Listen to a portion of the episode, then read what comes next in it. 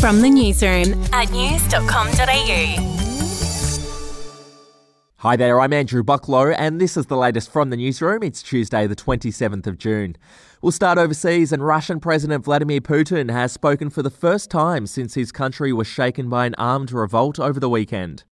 The organizers of this rebellion this cannot but understand that they will be brought to justice. Everybody understands that. This is criminal activity.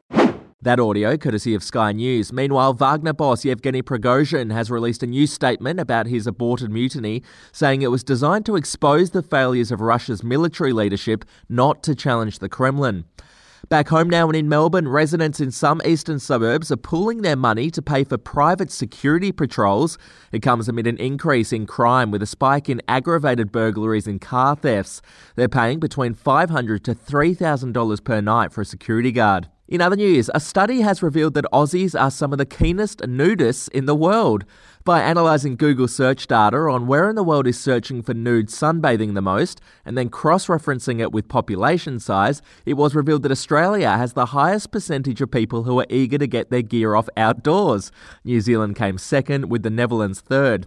To sport now, and the Australian women's cricket team has defeated England in the Ashes Test. They won by 89 runs. And how about this? Ash Gardner, she stole the show. She claimed eight wickets in the final innings to finish with 12 for the match. What an effort. We'll be back in just a moment. Hey, I'm Felicity Harley and I host Healthyish, where we chat to experts, influencers, and people in the know from around the globe to arm you with the knowledge to make healthier decisions for your mind, body, and soul. I think if we're going to be focusing on health, like sleep is probably the biggest component oh, of that. I, I think sleep is the cornerstone. Like, choose the harder option because I've never woken up and gone, I regret that run that I went at 4 a.m. I've never done that. Search for Healthyish and Extra Healthyish wherever you get your podcasts.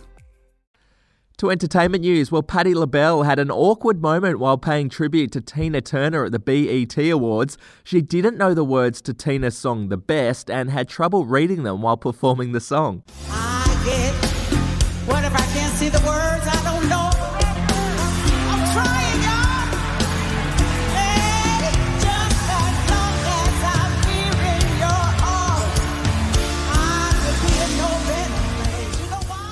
Oh dear. And finally, one of Princess Diana's most iconic pieces of clothing is going up for auction in August. The item is a red sweater that features a bunch of sheep with one black sheep on it.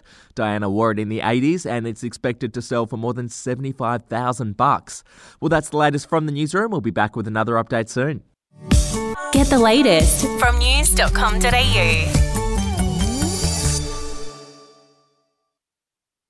Are you ready to get an inside look at crime from someone who has investigated some of Australia's worst crimes? It was like Aladdin's Cave. The luminol found bloodied footprints and bloodied handprints on a wall. So it's Yeah. just like a horror movie. Former homicide detective Gary Jubelin sits down with cops, crims, addicts, victims, small time cheats, and big town lawyers as they tell their incredible stories. My house got raided. Next thing you know, I got bail refused. Next thing you know, I'm on a truck to Parklea Prison. Listen to I Catch Killers early and ad free on Crimex Plus on Apple Podcasts today or wherever you get your podcasts.